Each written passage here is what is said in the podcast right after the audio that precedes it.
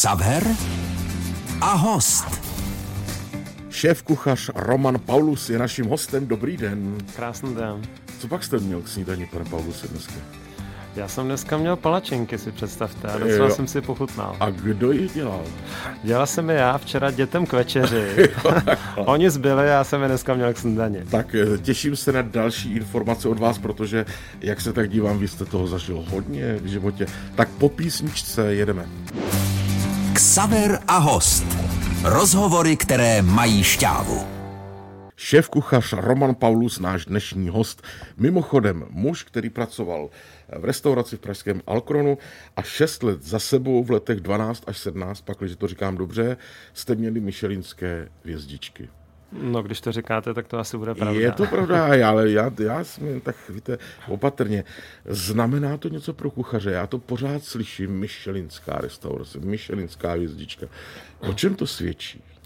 No tak to největší ocenění eh, pro kuchaře a pro lidi, co dělají restauraci, tak eh, určitě bude vždycky plná hospoda. Jo, toho, na, na tom se asi všichni shodneme.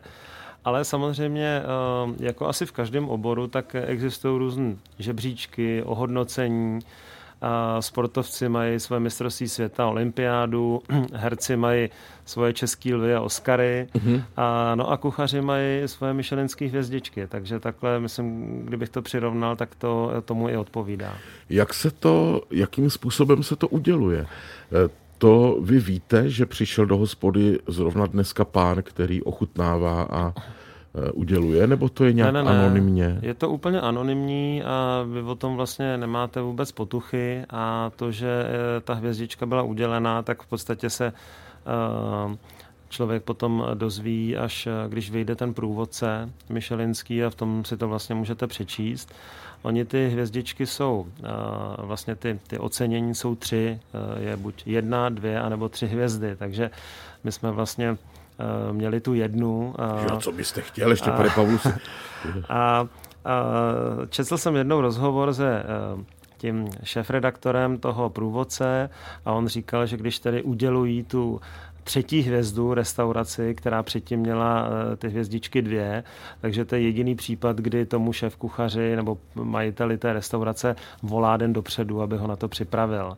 Jinak eh, my všichni, co jsme tu eh, hvězdičku měli jenom jednu, tak eh, se to opravdu dozvíme, až když vyjde ten průvodce. A Takže vy ani pospátku nevíte, kdo to byl a co si dal. A... Eh, Nevíte, v tom, je to, v tom je to právě to, proč si to udržuje eh, tu svoji prestiž a renomé. Ono samozřejmě historicky byly nějaké příklady toho, kdy třeba restauraci nebo tu hvězdičku dostala restaurace, která už mezi tím zbankrotovala a přesto ji dostala. Určitě se čas od času, čas od času stalo, že tam třeba byly nějaké nesrovnalosti, ale principiálně se dá říct, že dlouhodobě opravdu tady ten průvodce je respektovan a kdo tu hvězdičku jednou získá, tak, eh, tak se dá říct, že získal takového eh, kuchařského Oscara. a kde ji máte, nebo mm, proč to nenosíte v klopě třeba? Nebo... Ono na té hvězdičce je, je dobré to, že eh, vy ji nikde nemusíte vystavovat a přesto všichni eh, vědí, že ta restaurace ji dostala udělená, protože většinou je s tím docela hodně publicity, takže eh, je to takové podprahové a eh, jak jsem říkal, no, tak my jsme hvězdičku měli jednu, bohužel se nám ji nepodařilo udržet celou tu dobu, co jsem v Falkronu pracoval, ale i tak jsme za to byli rádi a užívali jsme si to. Včera jste uh, tvořil palačinky, jste říkal, pro děti. Eh, Říkal jste si, když jste dělal ty palačinky, bylo by to na hvězdičku, nebo to byl takový průměr, myslíte, co? To jsem si hlavně říkal, jestli mi to ty děti budou jíst, protože samozřejmě um, teďko domácí... děláte určitě Nobel nějaký, ne, palačinky. Domácí, doma, byly pala, palačinky bezlepkový, já jsem chtěl vyzkoušet, jaký to mm-hmm. bude. A my samozřejmě asi všichni teď řešíme to stravování, nejenom domácí výuku, online výuku dětí, ale i to stravování. Jasně. A je otázka, co je z toho vlastně náročnější. A je pravda, že po tom skoro roce, kdy děti nechodí do školy, tak je to velice náročná disciplína ty chuťové buňky našich potomků uspokojit. No. A byly nějaké speciální ty palačinky, čím jste pomydlil?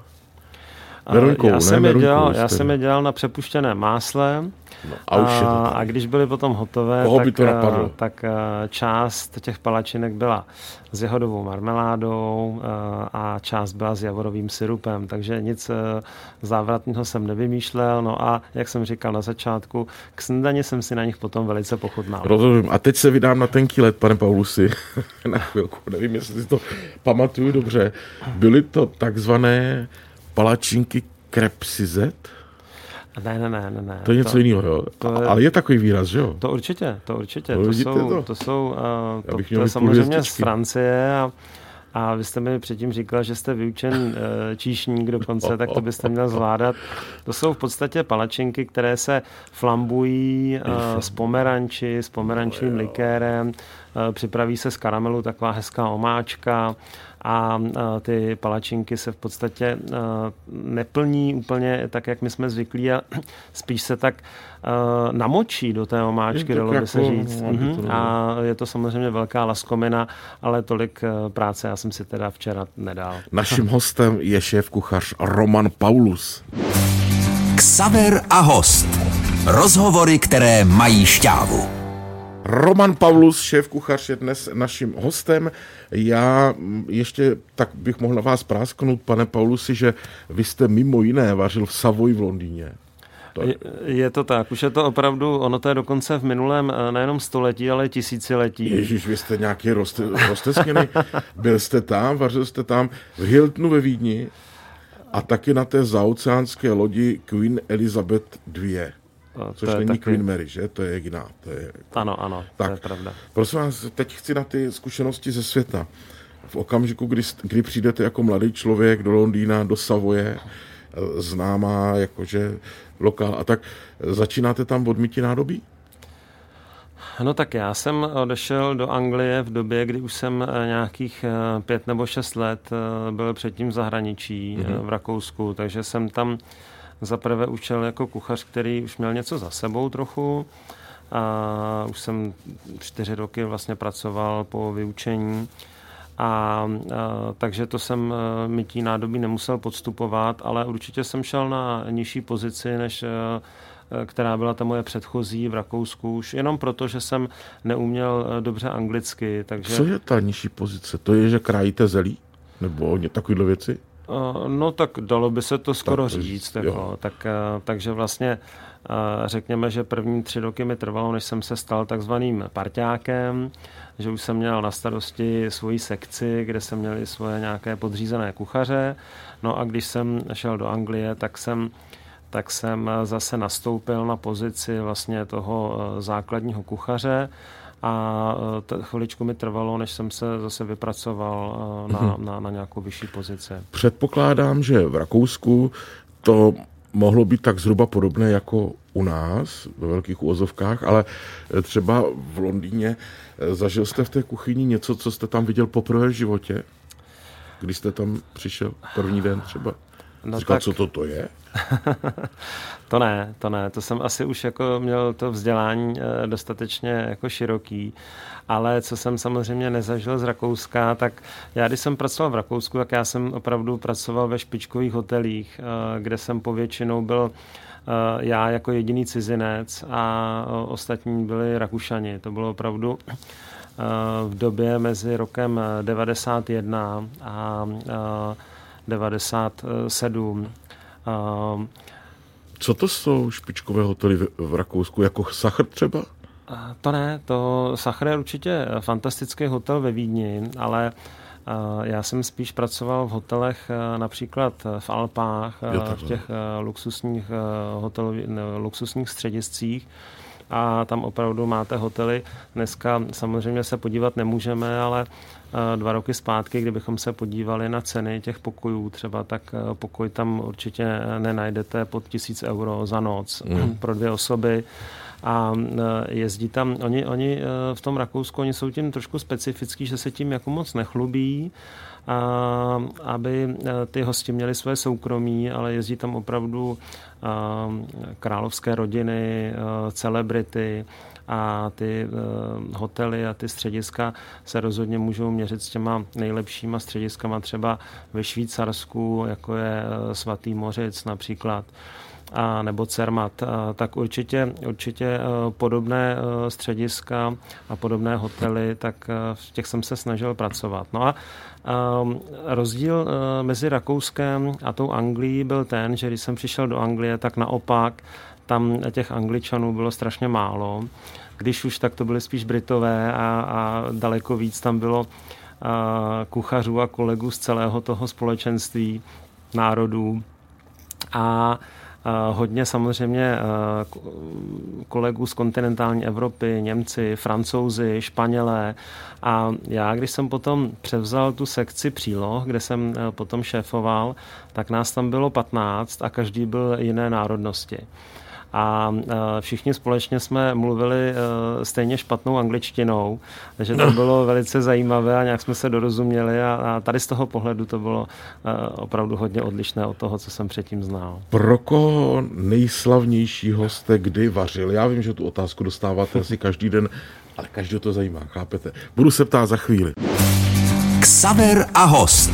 Rozhovory, které mají šťávu. Roman Paulus, šéf kuchař, náš dnešní host. Pane Paulusi, děláte si vy, šéf kuchaři, třeba nějaký přehled, nějakou tabulku, sbírku toho, pro koho všeho už jsem vařil třeba? No, uh, já musím říct, že tady tím jsem jako nikdy netrpěl. Já jsem... Já jsem četl biografii slavného šéf-kuchaře Gordona Ramsayho, který se proslavil tím v televizi, jak prostě huláká na všechny okolo ale on uh, se jako v gastronomických kruzích proslavil hlavně tím, že jeho restaurace získala tři Michelinské hvězdy a uh, on vybudoval velké restaurační impérium a teprve potom se vlastně stal slavným televizním kuchařem a a on tam uh, psal o tom, jak, uh, jak si ho jednou domů chtěla objednat Madonna. Zpěvačka. Uh, zpěvačka Madonna, ano, aby ji uvařil doma. A on jí vzkázal, že uh, on není, uh, já nevím, jestli to můžu uh, jako, jako tady do rádia přesně říct, ne, že není žádný escort service, jo, lehká ano. prodejná děva, která by jako chodila domů ke, ke každému, kdo si zavolá a že jestli chce, tak ať přijde k němu do restaurace. No a Madonna teda přišla, akorát chtěla přijít v osmi a oni největší stůl měli o šesti lidech. A, no tak prostě přišli v šesti. Jo. A potom si myslím, že Gordon Ramsay opravdu může říct, že vařil pro Madonu a že Madonna chtěla, aby ji uvařil. Já jsem samozřejmě, a ono to tak e, má většina kuchařů, vařil pro mnoho e, slavných e, osobností, ale spíš proto, protože jsem prostě pracoval v dobrých hotelech a restauracích a oni tady ty lidi do těch restaurací chodí a do těch hotelů se ubytovávají. Já si určitě třeba vážím toho, že v Alkronu jsme měli Gary Kasparova, a což eh, je vlastně pro mě taková jako eh, celebrita, protože opravdu eh, toho dokázal hodně v tom, co dělal, tak to pro mě třeba byl jako zážitek a, a potom samozřejmě mno, mno, mnoho dalších, ale oni do těch restaurací mimo jiné chodí i proto, protože se o tom potom všude nemluví a ne, že to každý říká, takže si myslím, že určitá diskrétnost je, je, je taky potřeba. Pane Paulusi, zásadní otázka, kdyby vám zavolala Madonna, abyste ji přišel domů uvařit, že vám do Olomouce pošle letadlo a tak šel mhm. byste prostě. Tak, tak bych ji šel uvařit, no, asi. Šel, že? Já si jsem. nejsem, nejsem Gordon Ramsay. A ne, tak eh, samozřejmě řešíme to individuálně, ono se to, ono se to pravděpodobně nestane, ale já jsem to dal jako hezký příklad toho, že uh, Gordon Ramsay uh, samozřejmě vůči eh, světový eh, superstar zpěvačce vystupoval s podobným statusem jako superhvězdy kuchaře a on si to možná trošku přibarvil, nevím, ale v té biografii to opravdu tak je. Mhm. A je on, myslíte, třeba par, pan Remzi opravdu uh, prvoligový výborný kuchař? Bez zesporu, bez zesporu. On je určitě ten kuchař, který nejdřív se proslavil tím svým vařením, jak jsem jo, právě říkal. To a teprve potom, eh, teprve potom eh, se dostal do té televize, což mu samozřejmě sedlo, můžeme si o těch pořadech myslet, co chceme. Já osobně samozřejmě jako, jako, jako každý eh, jiný kuchař, který ví, co to znamená opravdu vařit a, a, a uvařit a fungovat v restauraci dlouhodobě úspěšně, tak ho samozřejmě respektuju. Nepotkal jsem ho někdy osobně, ale potkal jsem několik, můžu říct, desítek kuchařů, který s ním pracovali, protože jsem v jeho restauracích byl na stáži a všichni ho hrozně chválili, mm-hmm. že to je ve skutečnosti fajn chlapík a, a hrozně ho respektovali. Říká vám něco jméno maestro Robuchon? Robuchon. Robuchon. No určitě, samozřejmě. A to je, to je úplně jako největší hvězda, ne? Na celém světě. Joël Robuchon, jestli, jestli to dobře vím, tak už jako, žije, on, on zemřel, ano. A, a ty jeho restaurace vlastně měly dohromady v součtu nejvíc myšelinských hvězdiček na celém světě. Tak to se Bylo jich několik desítek, já nevím, jestli 25 nebo 30, něco takového, protože oni opravdu ty kuchaři potom jsou schopni vybudovat takové velké impérium a tam záleží na tom, aby ty jejich žáci, který tam potom dosazují jako šéf kuchaře a manažery těch restaurací, tak aby byli schopni ty restaurace dobře řídit. Takže samozřejmě tady z toho pohledu Joel Robuchon vlastně a, a, asi byl ten nejslavnější, ale Gordon Ramsay má za sebou velkou sílu mediální a tady z toho pohledu si myslím, že Gordon Ramsay bude asi ten nejznámější šéf kuchař hmm. na světě. No, u nás Zdeněk Polreich asi. Uh, no tak uh, u nás je to všechno tak jako v malém, takže, takže Zdeněk u nás. Ale je výborný kuchař Polreich, uh, Jasně, samozřejmě, je to, je to tady v Čechách určitě ten příklad tady té celebrity, toho kuchaře, který taky nejdřív měl tu restauraci a potom šel, potom šel do té televize a, a samozřejmě v rámci tady našeho to malého československého trhu, tak Zdeněk určitě hraje tady tu roli. Naším hostem je Roman Paulus. Ksaver a host. Rozhovory, které mají šťávu. Člověk si tak rád vypráví s prvoligovým kuchařem. Má to jednu nevýhodu, pane Romane Paulusi. Už, už mám teď na všechno chuť a hlad, tak je to takový složitý s váma. A to jsme ještě nic neuvařili. A to jsme ještě nic neuvařili, to je pravda. No. Um, prosím, dotaz ještě zásadní. Co je nejtěžší věc, jedna disciplína, jedno jídlo pro kuchaře, kdy i vy máte trému, protože já mám tip, co je mhm, nejtěžší. Mm-hmm. No, já bych eh, to, to odlišil od toho, jestli byste mi řekl, eh, co je nejtěžší uvařit doma nebo v restauraci. V restauraci. V restauraci je nejtěžší to, že... Doma to nikdo nevidí, že řeknete, takhle to má vypadat, tak to sněste a je to. Ta, ta největší výzva na tom uh, profesionálním vaření je ta, že vy musíte dlouhodobě do nekonečna opakovat stejně dobrý úkony, abyste uvařil ty jídla všechny ideálně stejně dobře. To znamená, že naučit se jedno jídlo, uvařit ho, řeknu třeba ke zkouškám, to je jedna věc, ale uvařit to stejné jídlo 40krát, 50krát. A na to se ptám, který jídlo člověk s vašima zkušenostma si říká, aby to dobře dopadlo, musím to... No tak... Je to ta podívejte, Wellington pečeně? Ať nechodíme kolem horké kaše. Pečeně Wellington, tak to určitě jako eh, je poměrně komplikovaný pokrm, protože ono to jde vlastně tak trošku proti sobě. Vy potřebujete vysokou teplotu na upečení toho těsta, aby bylo křehké a zároveň ta vysoká teplota není úplně dobrá pro to maso, které se eh, skrývá uvnitř toho těsta, protože to by daleko víc vyžadovalo spíš eh, pomalé pečení a nižší teplotu na tu hovězí svíčkovou. Ale eh, na druhou stranu tu hovězí Wellington si nachystáte, potom dáte do trouby a můžete třeba odservírovat třeba 10 porcí z té jedné Wellingtonky. Já bych řekl, že poměrně eh, náročný eh, je vlastně jídlo, který ve své podstatě je relativně jednoduchý a sice risotto, pravý italský risotto. Ale prosím vás, který můžu nikdy uvěřit. v dobrých restauracích se vždycky vaří na objednávku, na minutku, ono trvá tak okolo 20 minut a trefit to tak, aby ta rýže byla správně uvařená, aby všechno bylo jak má být, tak jak jsem říkal, když si uvaříme teď dvě porce tady pro nás, tak je to něco jiného, než když ve stresu máte vařit těch porcí během hodiny třeba 30 a každé to risotto zakládáte zvlášť. Nevím, jestli si děláte srandu. Nebo ne, určitě ne, určitě ne. Čekal bych všechno ostatní, ale risotto, pane no, Paulusi, tak... kdybyste viděl, jaký já dělám risotto. Uh-huh. Tak to byste koukal a prosil o recept. no, mám na to zvláštní metodu. A když se mě nedaří ta rýže, protože tak umím uvařit rýži studeným šokem. Ale...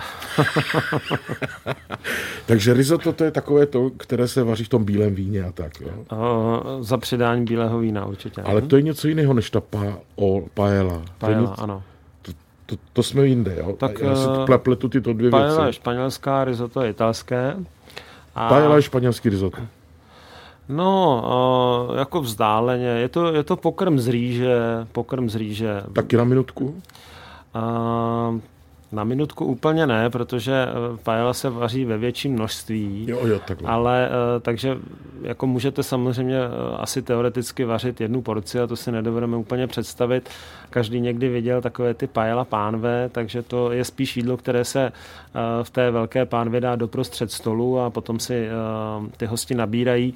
A nebo jsou takové ty monster pánve veliké, kde máte v jedné té pánvi třeba 100 porcí té paely nebo 50 takových menších.